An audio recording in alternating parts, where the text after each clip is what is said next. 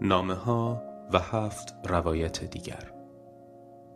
داستان های روان درمانی نوشته اروین یالوم. برگردان سپیده حبیب محشید یاسایی.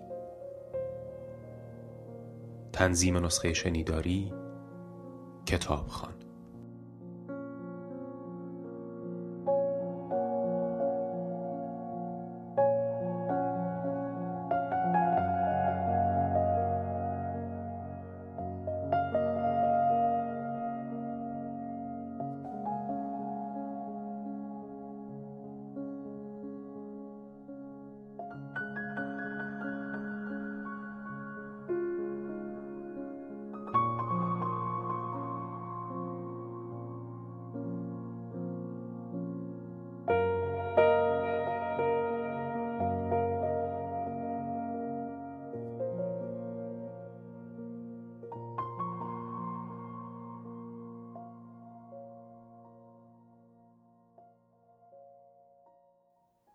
یکی بود یکی نبود.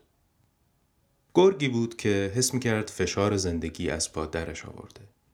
تنها چیزایی که می‌دید طوله های گرسنش یه عالم شکارچی و یه عالم تله بود. تا اینکه یه روز پا به فرار گذاشت تا تنها زندگی کنه. ناگهان آهنگ دلنشینی به گوشش خورد. آهنگی که یادآور سعادت و آسودگی بود.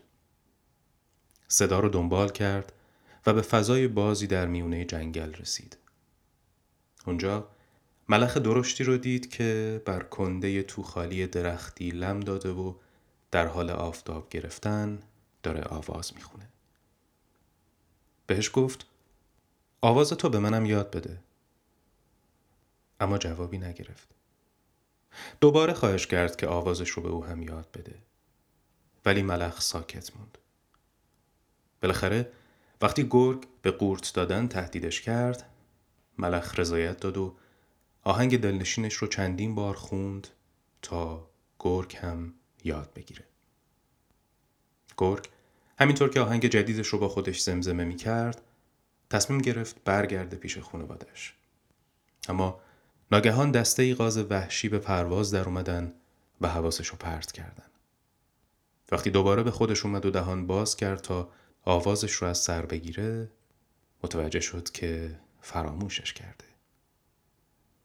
پس به همون فضای آفتابی میون جنگل برگشت. ولی حالا دیگه ملخ پوست انداخته بود. پوسته خالیش رو روی همون کنده تو خالی رها کرده بود تا آفتاب بخوره و خودش بر شاخه درختی نشسته بود.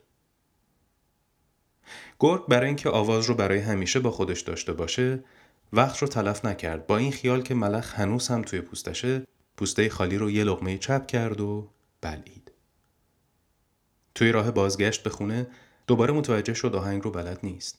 فهمید با خوردن ملخ آوازش رو یاد نمی‌گیره.